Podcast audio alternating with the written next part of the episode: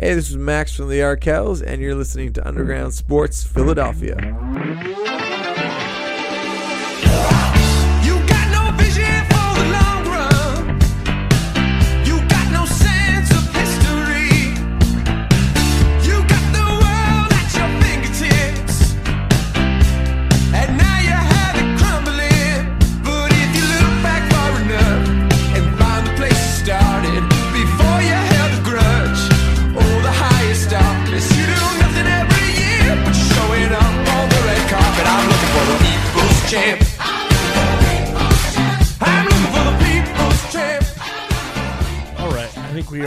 Set. What is going on, everybody? Welcome into episode number 602 of Underground Sports Philadelphia, presented by the City of Vineland. We are unfortunately not live, but we did get uh, the tutelage to fix our internet here. So hopefully by next week's show, we'll be back live on Twitch. But everybody listening on podcast app of choice and YouTube, welcome in to another episode of Underground Sports Philadelphia. It's KB and Matt coming at you from Underground Studios. We got a lot to dive into from the Eagles, the Flyers, the Sixers, the Union, and whatever else may come across the desk while we are recording this episode.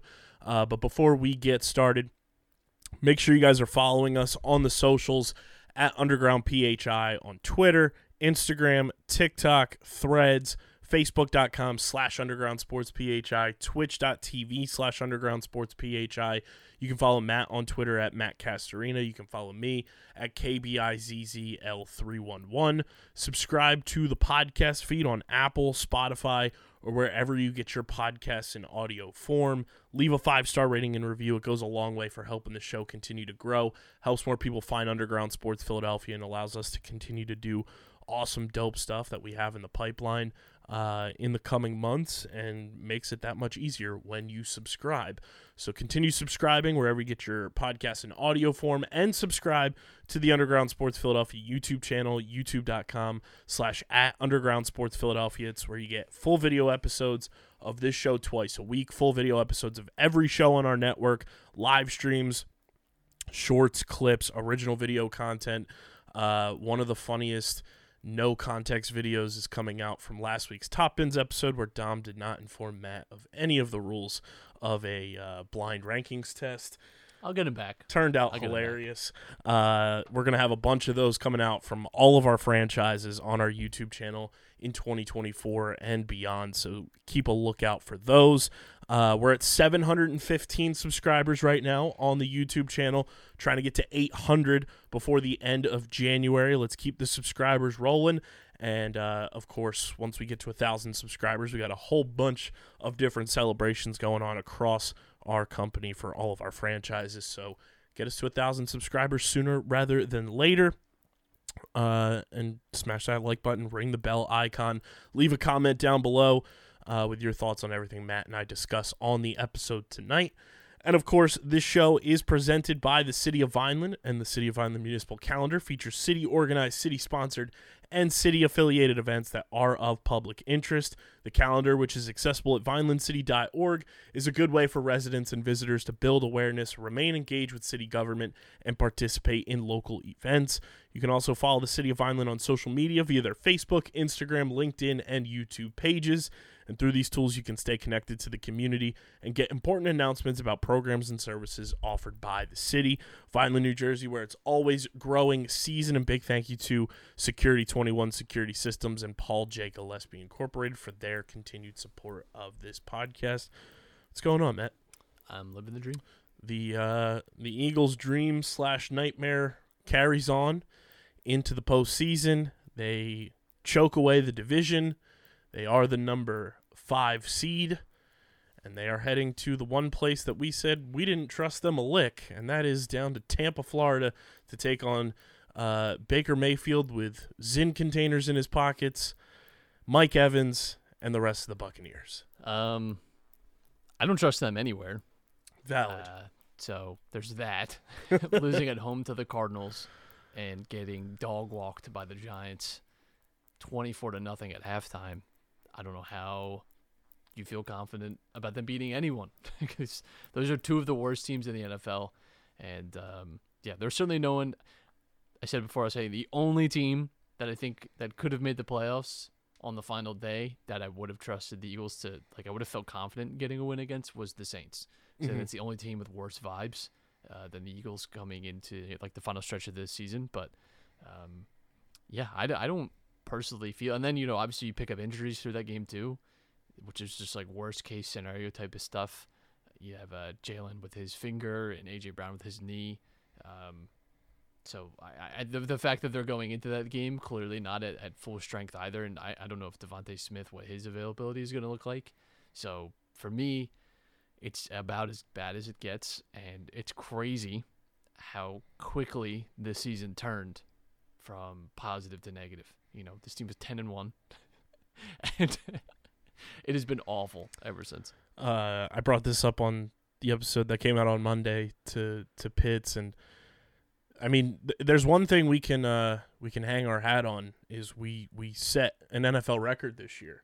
The Eagles are the first team in NFL history to start a season ten and one or better, and not reach twelve wins.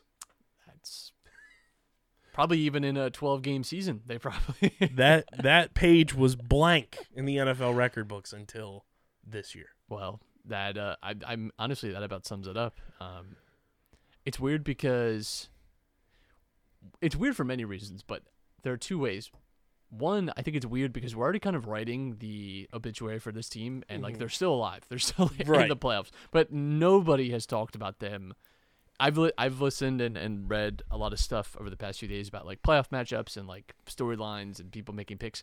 I had like people were talking about like NFC like you know teams like uh, maybe like teams that like wild card teams especially that can make a run or like long shot bets. I have heard and read no one saying anything about the Eagles. And in other you'd be like, well, here's your, you know, if this was 2017, this would be the underdog masks and stuff. You're not even underdogs against Tampa Bay somehow.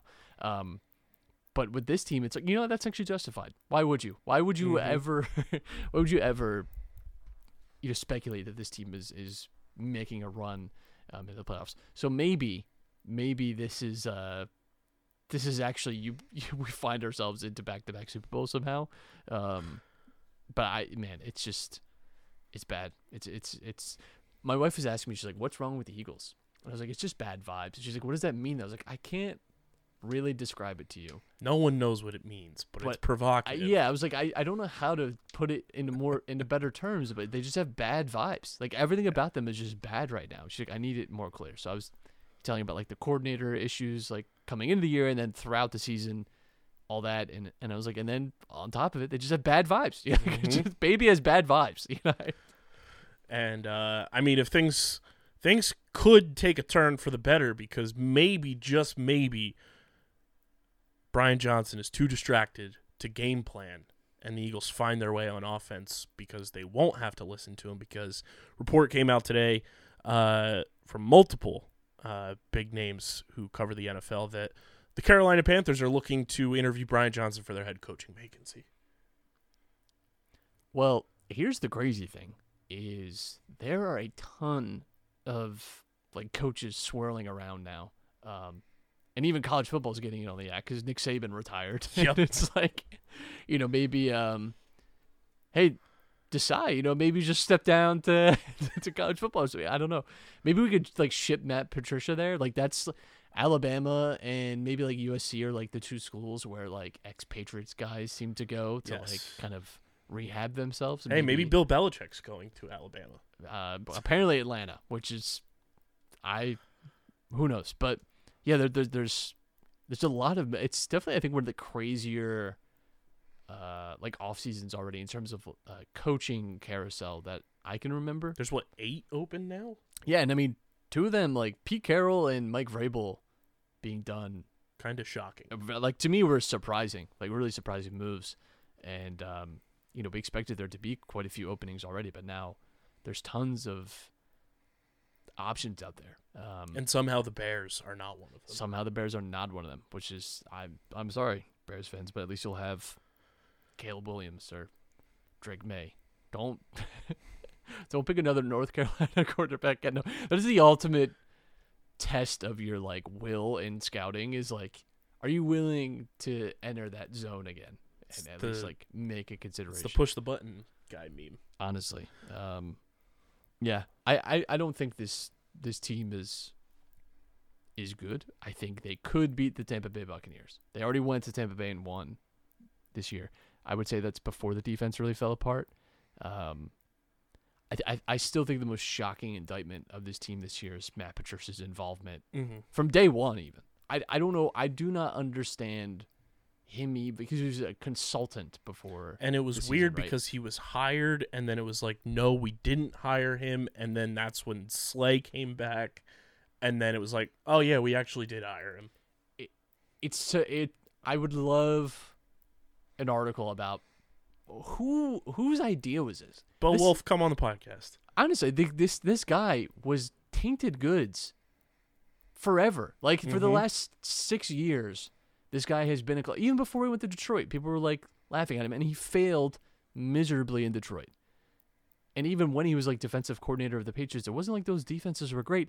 The sole reason that the Eagles have a Super Bowl is because Matt Patricia's defense was on the other side and they could not make a stop all game. They had over 600 yards of offense, the Patriots did. You've never lost a Super Bowl with that kind of offensive performance, except for when you had the you went up against the Eagles and your defense was that bad. Like he's this is not new. And I, I just that to me is the biggest indictment of this season and is the biggest red flag because it's more than just like football has variance. That's like that's malpractice. Mhm. Like if you were a doctor, you would be getting sued for, for like assigning that treatment.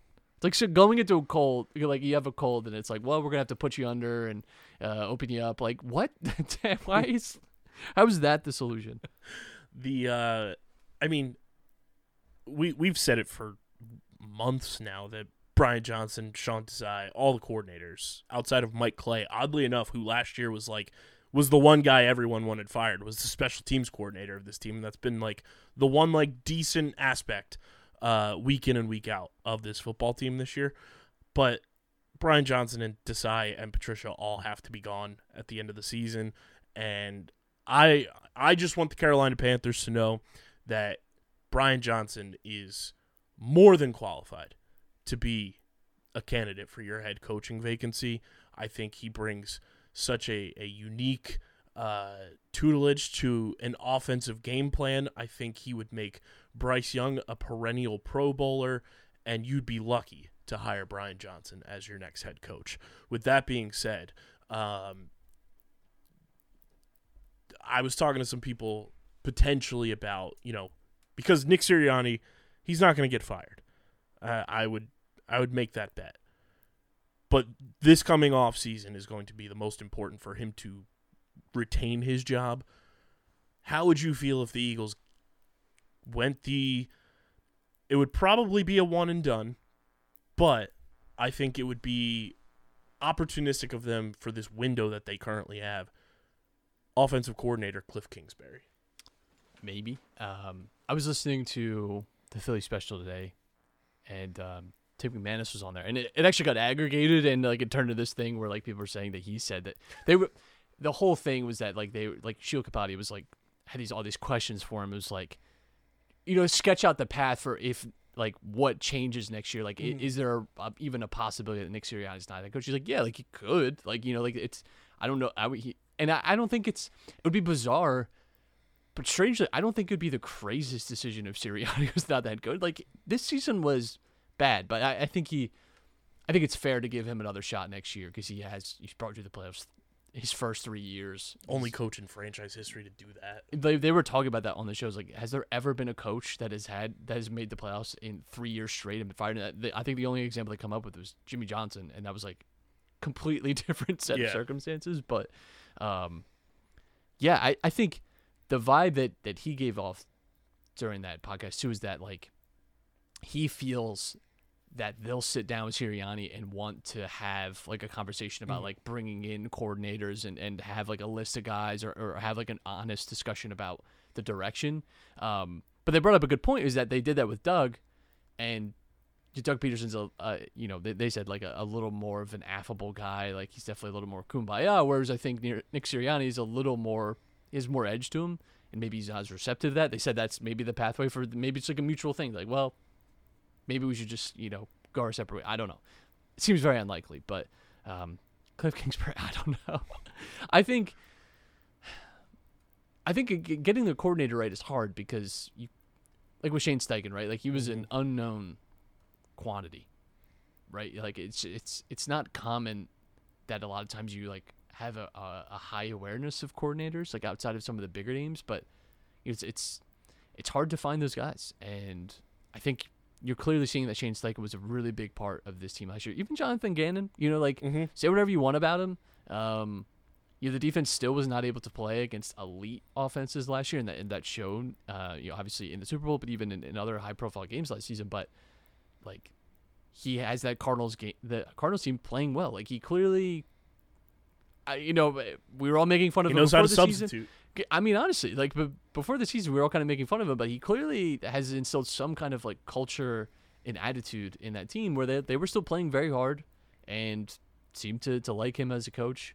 And this Eagles defense certainly, whether he was able to give more simple direction or whatever, like this Eagles defense was playing well under him, and part of that was the talent that they had. But um, I don't know. I, I- I think the coordinators have been the, the biggest reason I think this team has not had success. And then I think there's been some individual performances that have not gone very well. And again, this all sounds like an obituary. This team still has a playoff game. They won 11 games, and it's like it. it, it I've never had this experience.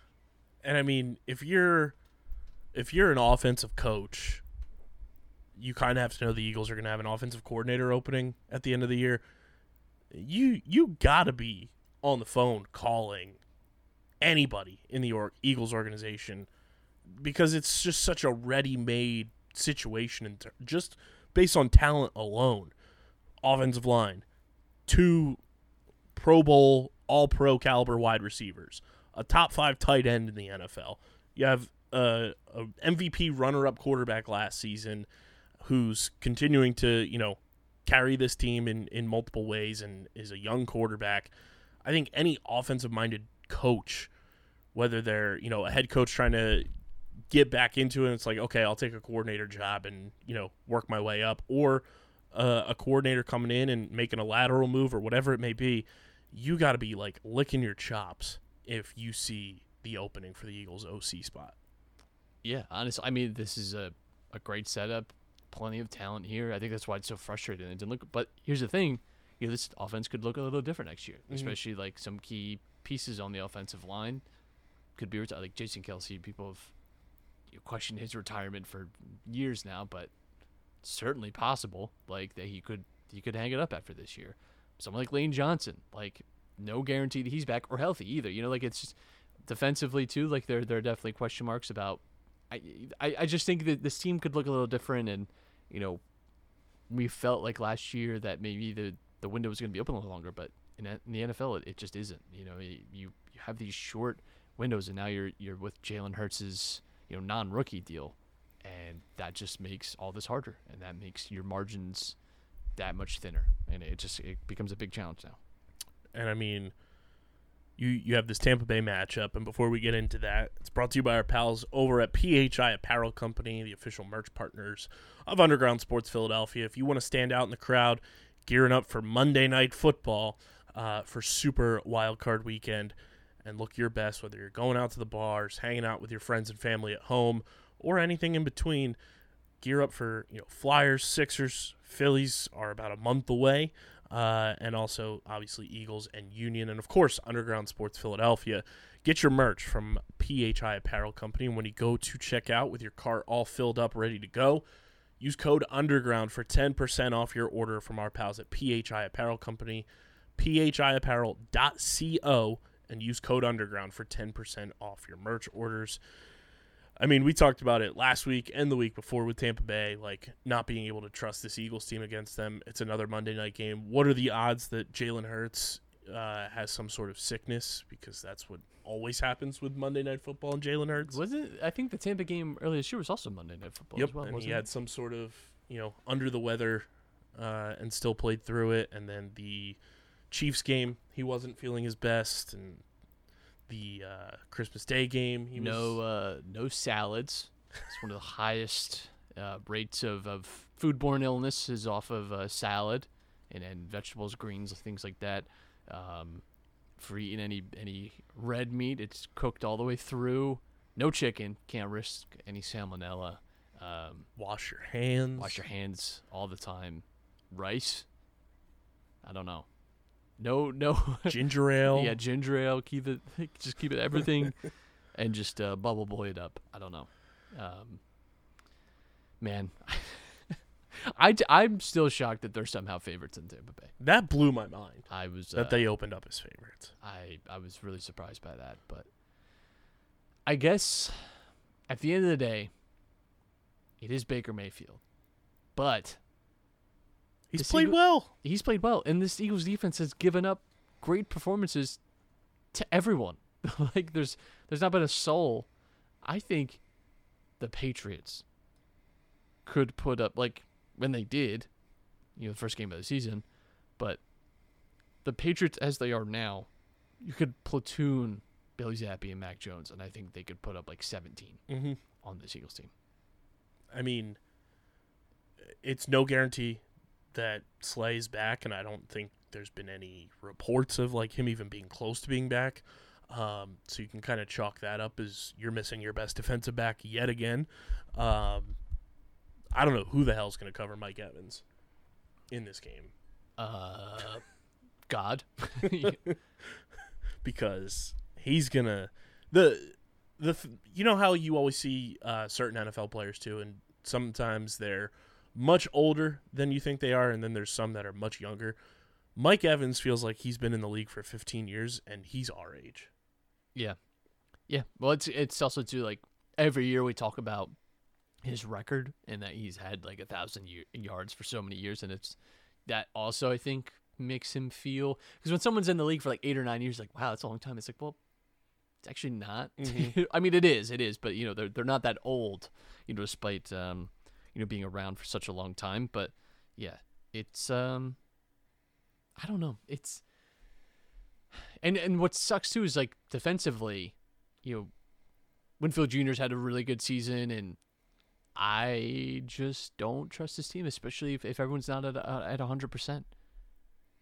I can't believe it, but the the playoffs themselves are going to be a lot of fun, and it Script sucks. writers went crazy. It sucks that we're like the worst, and we get relegated to Monday. I also hate that they're doing a Monday night game. I They're doing a Monday night game. how is that fair too? There's by a the way, Peacock exclusive game. yeah, Dolphins Chiefs exclusively on Peacock. Um, Got to get the Swifties to buy into Peacock. well, don't blame them. I will say, you know, Premier League fan, so I've been on the Peacock wave for a bit now. so That's what a lot of people have said too. Between that and college football, where there's exclusive like Big Ten. I think all the big um like reality shows, like I think Vanderpump is on there. Mhm. Um The Office. The Office is on there and then like I know the Olympics, like you can watch all the Olympics and so so makes sense, but it's just another streaming platform to everyone to to have to figure out. Um it's crazy though because honestly if the Eagles do make it past in a world where we're speaking more optimistically, Mm-hmm. the Eagles do get past Tampa Bay. And I do think they can beat Tampa Bay. Yes. I do think that is on the table. They scored like, nine points against Carolina last week. like all hope is not lost here, but there's a possibility that the Rams could upset the Lions. It's not inconceivable to me either that the Packers could upset the Cowboys. I think the Cowboys win that game for what it's worth. I do think the Rams could beat the Lions, and I wouldn't be shocked if that happens. All of a sudden, you're going to Dallas instead of San Francisco. I don't know. I, I think that's I don't I don't trust this team to win I don't trust anybody to win in Dallas at this point. No, no. This yeah, right. The fix is in for sure. But I think that's more manageable than San Francisco, personally. I think this team actually played pretty well against Dallas. They just had Yeah. you know, turnovers at the worst times. I don't know. I just think maybe there's a world where this is uh you know, we're sitting here and we're talking about a divisional uh, you know, round and we're like convincing ourselves that we could be we could be on our way. Well, the other thing too, and I brought this up on on Monday's episode. What what was the one big difference, man, between the Eagles' ten and one start and their one and five finish? Uh, the big difference, um, well, one Matt Patricia was more involved, and uh, I know you said you said the Nakobe Dean injury, right, was like the big thing with the um the rushing defense. Well, the the one big difference was Big Dom was on the sidelines. Yeah. Yeah. Guess who's back for the playoffs? Uh oh. Big Dom. if if You gotta the say it Eagles like the Club Onyx promotion. You gotta.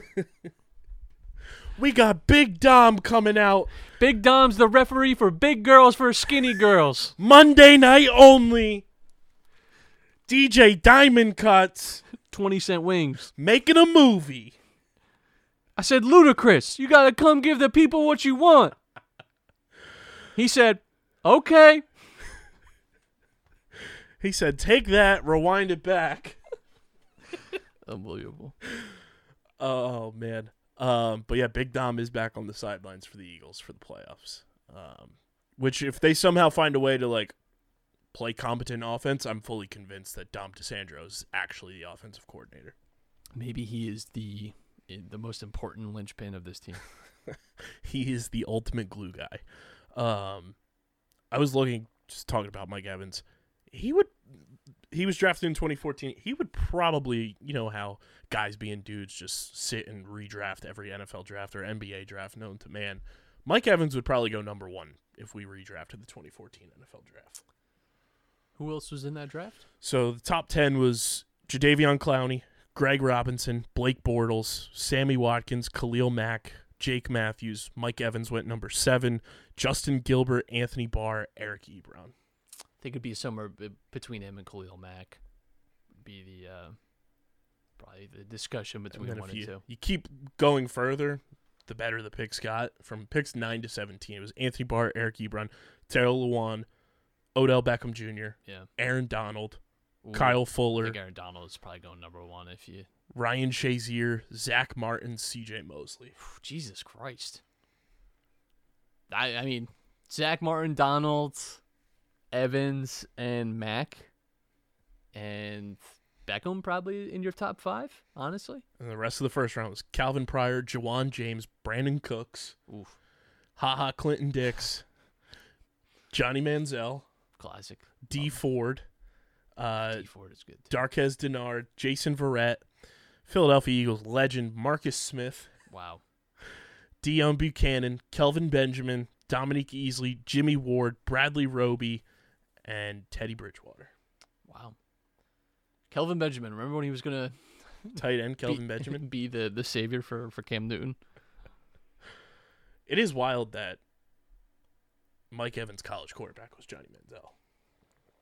I mean, that was. I haven't watched the Netflix documentary because it just feels like we don't need a documentary Yeah. on this. It was not that long ago. Um, I guess it was ten years ago, but um, that was a crazy. Like it's they're like you get. I think a, a team like that every like five or six years in college football. Like like I I think Joe Burrow and his LSU Mhm. team were close to this. Like where it's like they kind of take on this like real like aura about them, and especially the quarterback. Like if they're the right type of person. Manziel was just like freak off of a leash. Like he was just he was just so entertaining though. Um, and then was obviously great, you know, on, the field.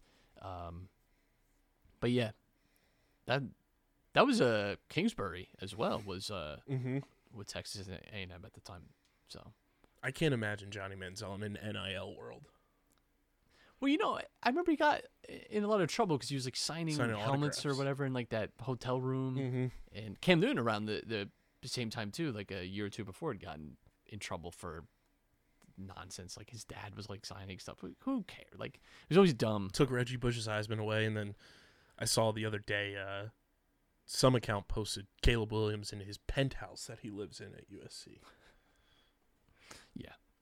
Well, his I remember reading about Caleb Williams that his parents moved him. Um, he was going to this like elite school in DC, and it was like such a long commute because of like DC traffic. He was like in high school living in an apartment, like close to the, his his school, because it was just easier. So he's been like groomed and polished Mhm. to get to this point. It's kind of crazy. It's nuts. Um, and I mean, you you look at the matchup Eagles Bucks like, and obviously we don't have the full injury reports yet because it is the Monday night game, and um, th- there is a world where this team can beat Tampa Bay. You did it once this year. You gotta step up your game that much more and and really like dig deep to win this one because you're the Eagles are an underdog in the sense that nobody believes in them to go and beat Tampa Bay on Monday night whatsoever. I don't know if that entire locker room believes they can go into Tampa Bay and beat them on Monday night, but there's a world where you can go in and if you play the way you're capable of playing, you can beat Baker Mayfield and the Tampa Bay Buccaneers. You can. Will you? That's to be determined. Sure, they can. Um, anything can happen. We always say that in a really positive way. So, well, anything can happen. You know, you say it in a positive way. I think people always forget though, like anything, can happen. Anything can happen. It's all on the table. Uh, I have another like crazy athlete age for you. Uh oh. Leonard Fournette is only 28 years old. Yeah. Yeah. Well, I will say the hairline did not help him. Valid. He he very quickly looked 38. He's also looked 30 since he was a freshman. Yeah. Um, but that blew my mind too. That Leonard Fournette, who's on the Buffalo Bills now, Mm-hmm. is 28 years Ring old. Jason. Um, When the Eagles are out, are we? Who are we adopting?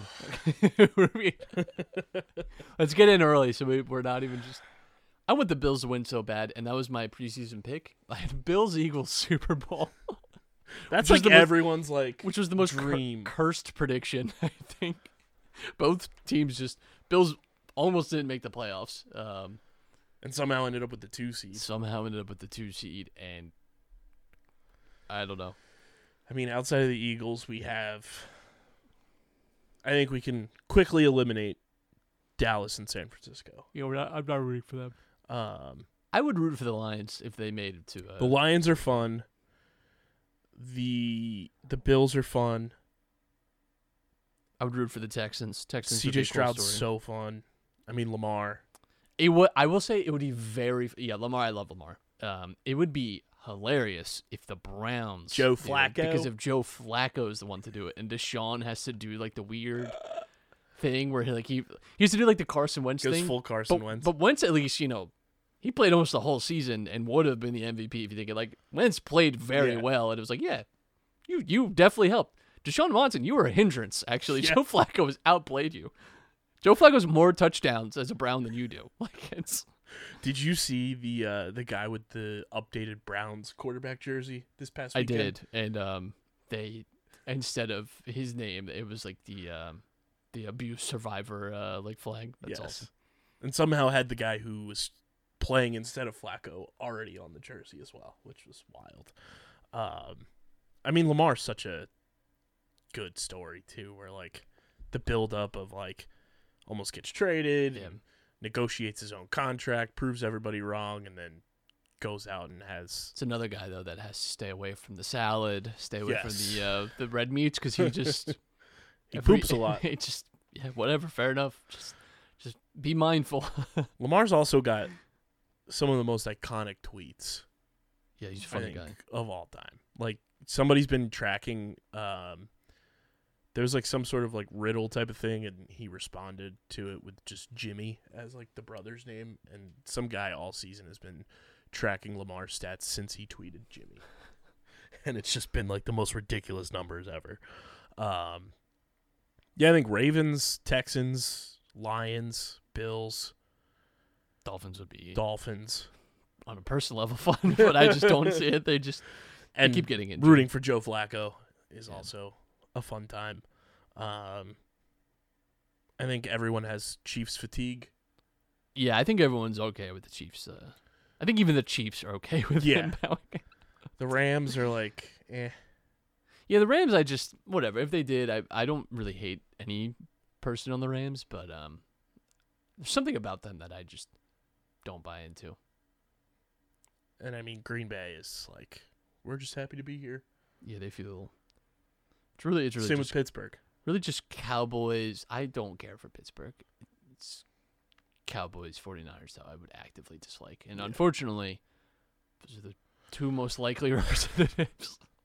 It would be fun to root for the Lions. I think NFC, the Lions are the lock after the Eagles are eliminated. It just feels like the Lions are primed for an upset. It just Oh, feels yeah. like everything is going way too well, and people are really bought in, and it's gonna be a bad time.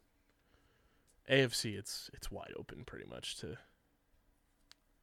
have an enjoyable time in the I, playoffs. I just I don't know that I can see anyone beating the Ravens, which yeah. is such a bad way to think because someone is absolutely going to beat the Ravens. Well, if the but- script writers go crazy, it's it's the year of Harbaugh. Yeah. Well, it'd be funny too if it was Ravens 49ers again too, you know. Um Yeah, I wonder where I don't who's older and who's younger. Is I think John. is he older? Let me see. John Harbaugh, is sixty-one, Wow. He's Mhm. 61? and Jim is sixty. Damn. John looks young. John looks fantastic. Jim does not look 60 either, I wouldn't No. say honestly. Like he looked but John I would I thought he was John like looks great. 49. Good for him. Um Jim could end up somewhere. He screams Chargers. Char- I don't think Chargers will spend the money. He's he's gonna get paid. Seattle, A lot of people are saying Dan Quinn's gonna go back to Dan, Seattle, yeah, I did see that. Um, which could get him out of Dallas. Washington, maybe like they sell him on like you get to be in on you know rebuilding. But does he want to? It's about what is what is what do they value and what they want. You know, they want good ownership. Do they want a, a good team? Do they want to be able to have like control over personnel? He'd be so fun with the Falcons if they got a quarterback. Yeah, Falcons. I Falcons are an interesting job, but it seems like Belichick might be going there, which would be maybe he goes Patriots. Who knows? This might be the most interesting coaching carousel we've had in a while. And then you have a lot of like fresh blood too, which is really interesting. Yeah. There's like what eight or nine offensive coaches that are in the mix, and then another like eight defensive coaches. Yeah, like the like you have Raheem Morris in the Rams. He's been in a lot of stuff. Ben Johnson, Mike Macdonald.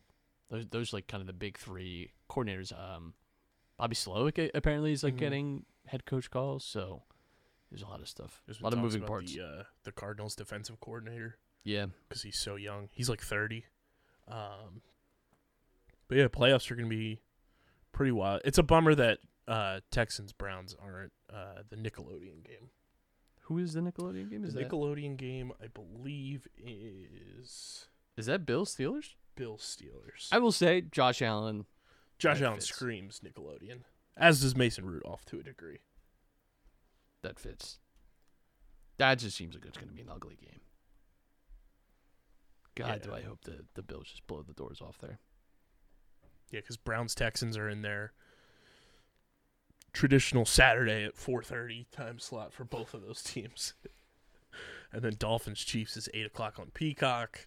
Steelers Bills is one o'clock uh, on CBS, which I believe is also simulcast on Nickelodeon. Um, Packers Cowboys is 4:30 on Fox, and then Rams Lions is Sunday Night Football on NBC, and then Eagles Bucs uh, Monday night. Which I mean, one benefit of the Eagles playing on Monday is at least we have like a good broadcast crew. Yeah, that's true. But I'll take Joe Buck over. it looks like getting a rest disadvantage in the playoffs just Yeah, seems kind of so bad. bullshit to me. I, I, I, I'm sorry. Like I just think that that shouldn't happen. Yeah, because we all know that if uh, the NFL would find a way to make the Eagles play on Saturday if they won. Right. Just seems weird.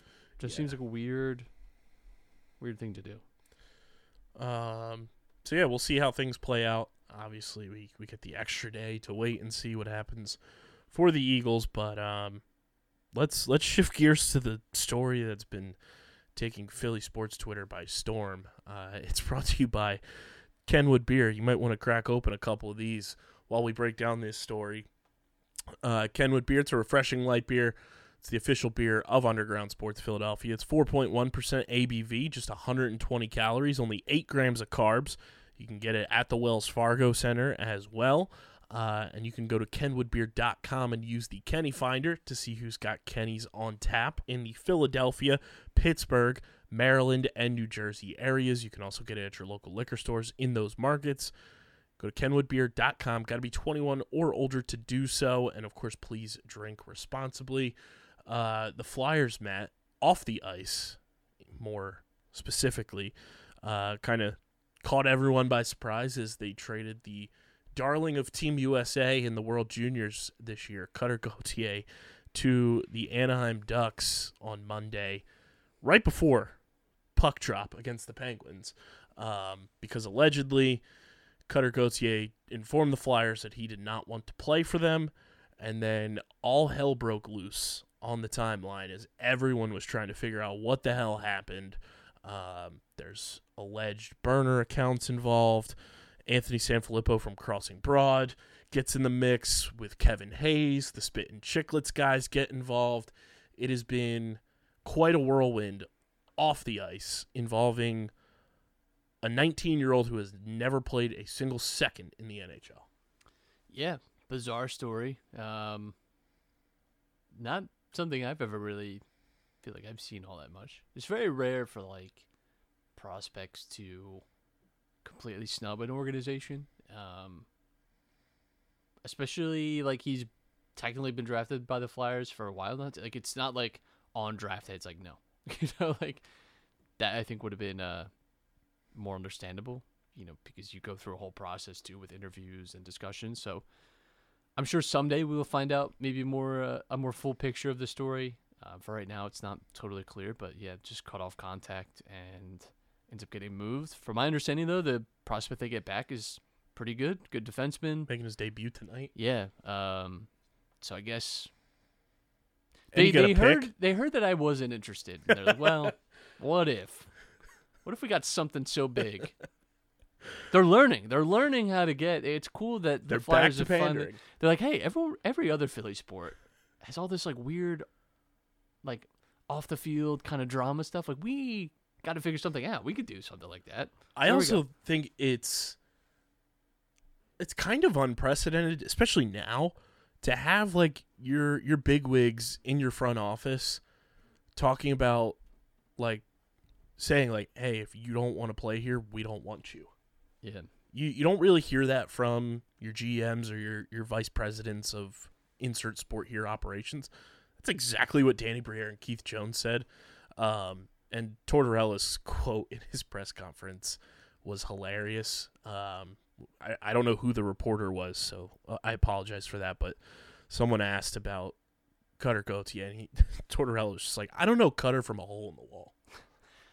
it's yeah i mean it's it's it makes me think too like there's been a lot behind the scenes that you know again we, we'll get the fuller picture one day um you know it seems like this has been going on for a while now too like with the, the lack of contact and i have to imagine that's frustrating when you've invested a lot in this person and it's one thing for them to express you know a, a, a feeling of not wanting to, to really be committed it's another thing if they're just not just being completely ghosted by them um so i can understand maybe some of that frustration and apparently Gauthier's like one connection to the Flyers was Kevin Hayes. They obviously not at the same time, but attend the same college. Um, and there's rumors that Kevin Hayes told Gauthier about uh, Tortorella and how he's not like the most ideal coach to play for. And then there's another report that comes out that allegedly the the inexperienced GM was a, a reason buddy, you forced your way to Anaheim, where their GM got hired for the first time to do that role last season. So that one kind of doesn't uh, check out there for me, at least.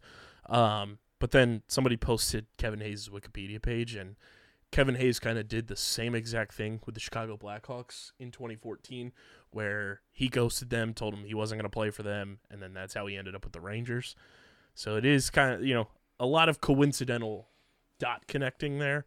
Um, but man, welcome to your villain arc, Gunnar Gauthier. Because first time you come to Philadelphia, you are going to. I mean, he goes by his his his real name's William. He's going to get the ultimate Billy chance anytime he steps foot in the Wells Fargo Center. it's um it's not a great way to start your career because No. it, it, you've already now and by the way i mean you know this is something that i think philly does embrace in some ways is being the villain and that i don't even know if they are the villain in the story who, who knows but um, they will certainly embrace booing you and you already have one franchise that hates you and now you like the pressure's on already you know when Mhm. you're a top pick in any sport but just feels like bad advice bad decision making because i think there was probably a better way for this to to get resolved than it has now.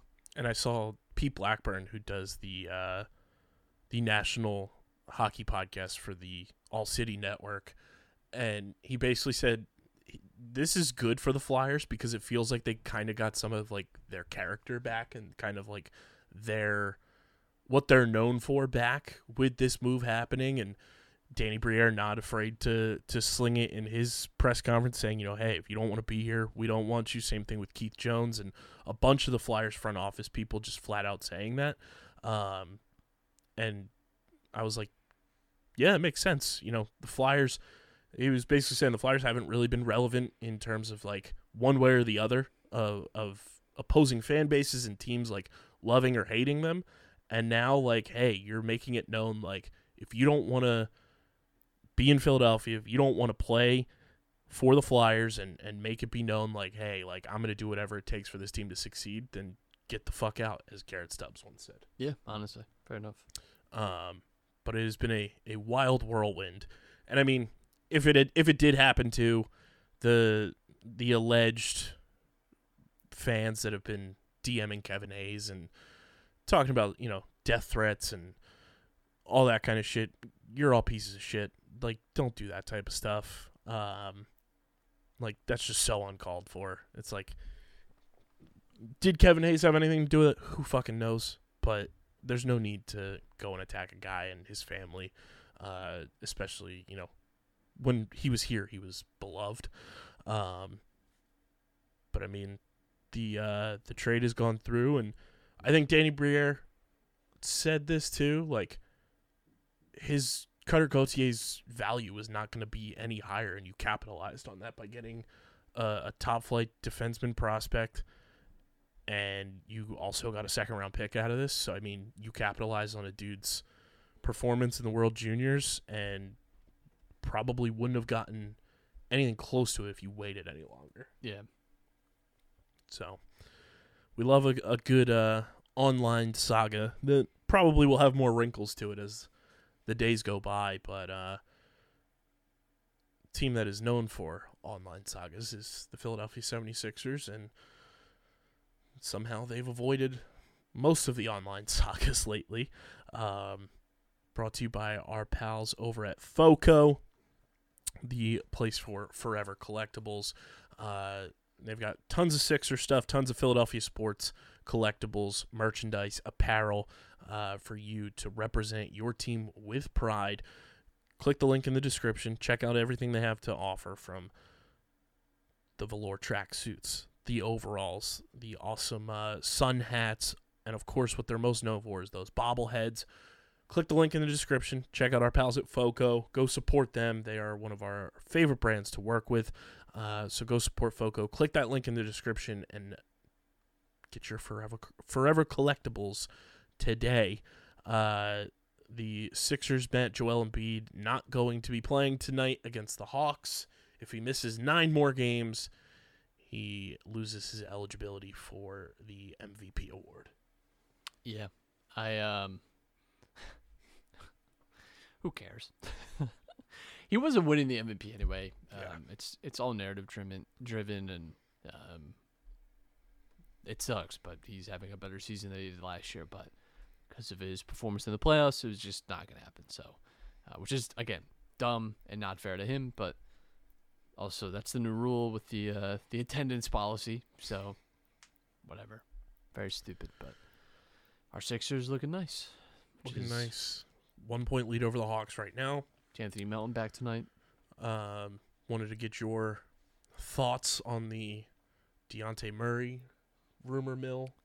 It doesn't make sense to me. I just don't love him, honestly. Not. Like the fit doesn't seem there. I I th- I think that the the Sixers will probably make a move at the deadline. Um, but it's weird because they're kind of caught between I think two ideas, which is I do think there there's a part of this organization that does want to get and be like the cap space team this Mhm. summer because that does give you a huge advantage because you're going to be one of the only competitors with that ability.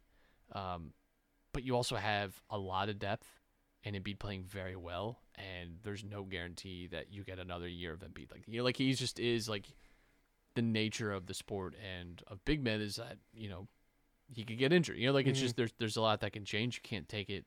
You can't just assume that next year at this time the team will be in a similar position in terms of talent and availability. So I do think there's definitely credence to not going all in, but making a big move at the deadline. Um, I'm not sure if Murray's that guy, um, but I do think uh, I do think this team is going to be very active. They're going to be like linked to every single player that's available, and I think they should be kicking the tires on everyone. Yeah, I mean, I've seen Kevin Huerter's name thrown in the mix. Um, there's a couple other guys. I'll never forget watching him back Seth Curry down from like the half court line. It was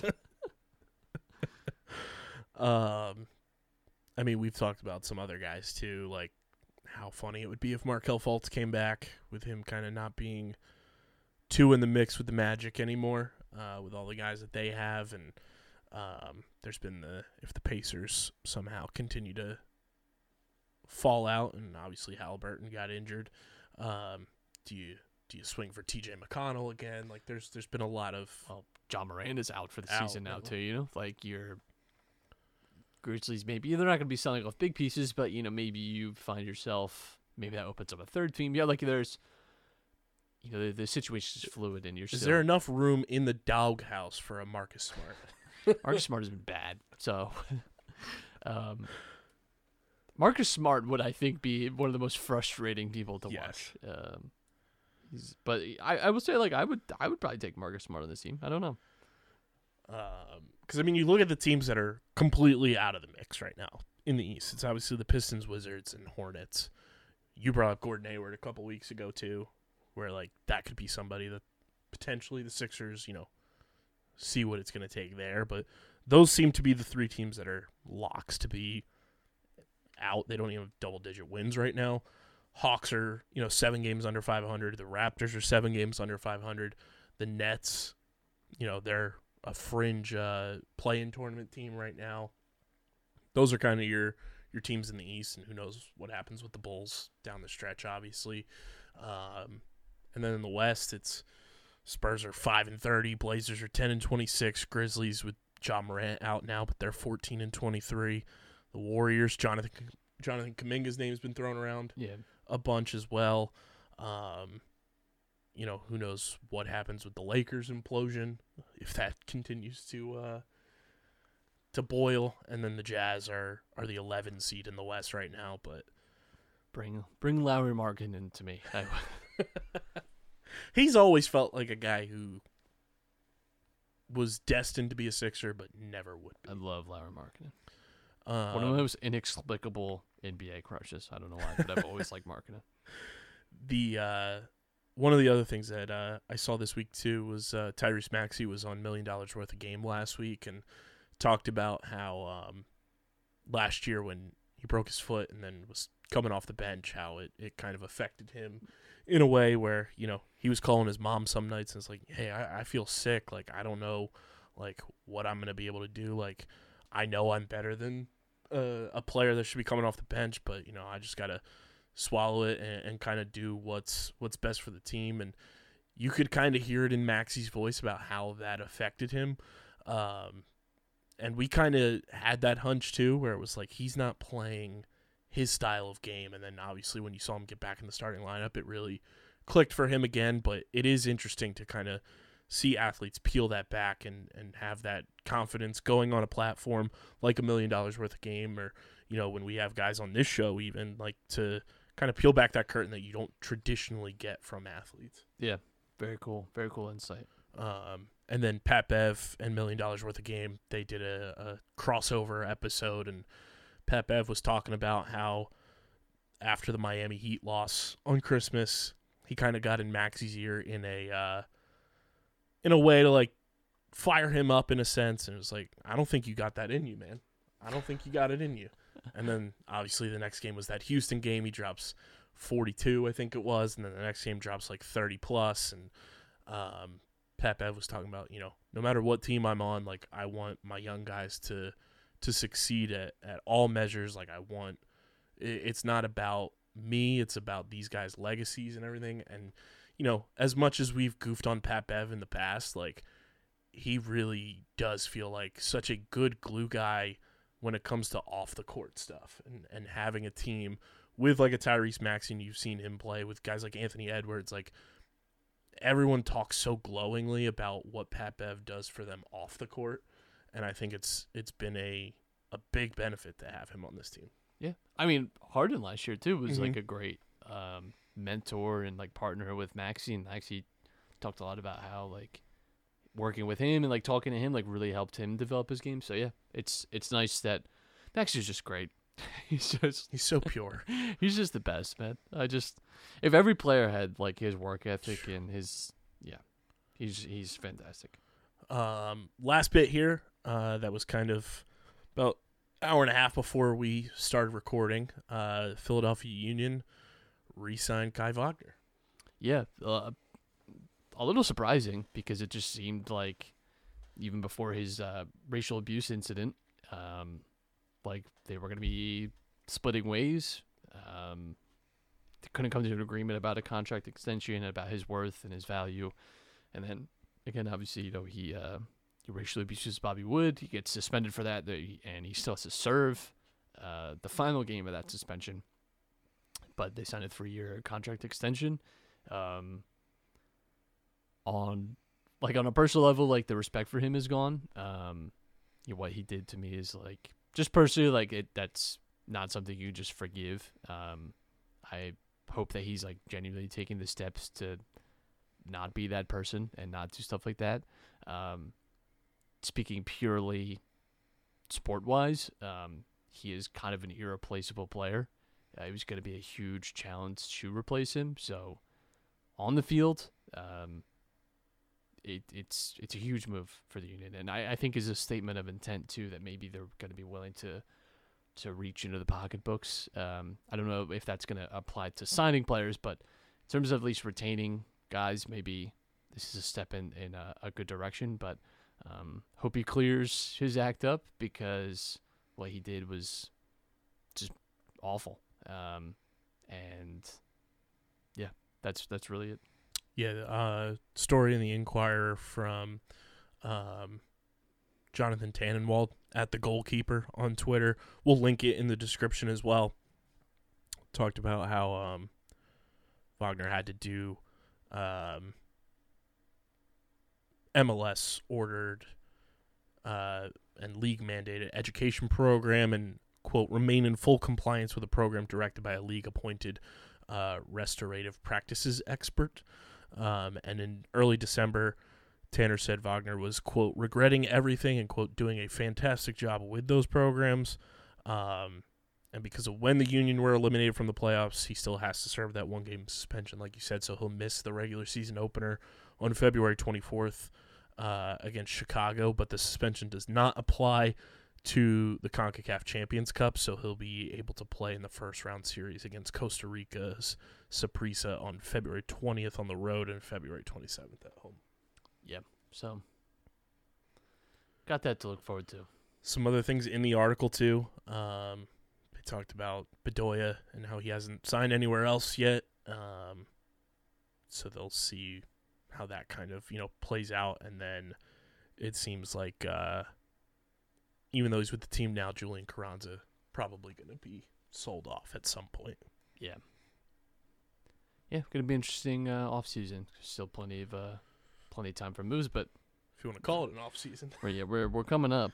We're coming up on something now. So it's uh I've been I've been having a bunch of people talk to me about it too. They're like the union season is so long. February to December October, November, and MLS is a whole December, December. if you like. Yeah, like it's a lot. Like they have a preseason game what next week? Something like that. Yeah. Like that's I mean, you're uh just like a month and a week away from CONCACAF Champions League being back up. Soccer in general is just always a quick turnaround. You know, like the European leagues stop in like mid-May usually, and uh, you know they're back training July first usually. You know, like that first week of July is when players come back. So you have, you know, a month and a half, maybe, maybe like th- you really usually have like two or three weeks as a player off, and then league games usually start up like second week of August. So it's always a quick turnaround.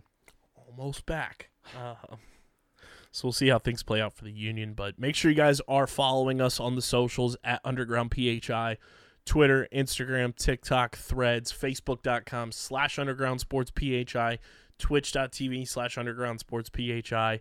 Uh, you can follow Matt on Twitter at Matt Castorina. Follow me at KBIZZL311.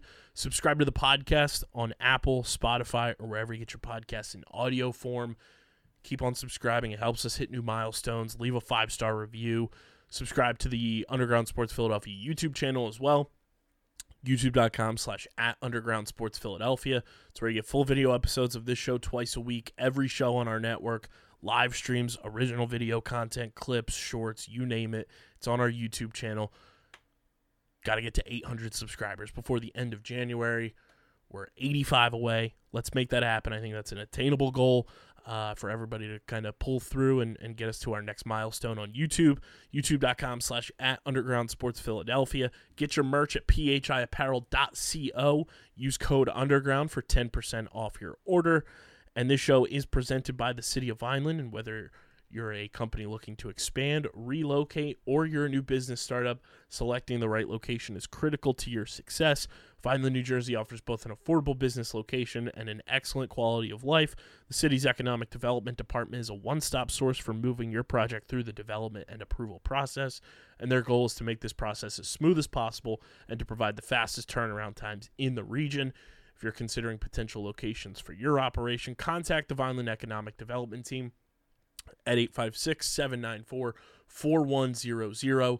That's 856 794 4100.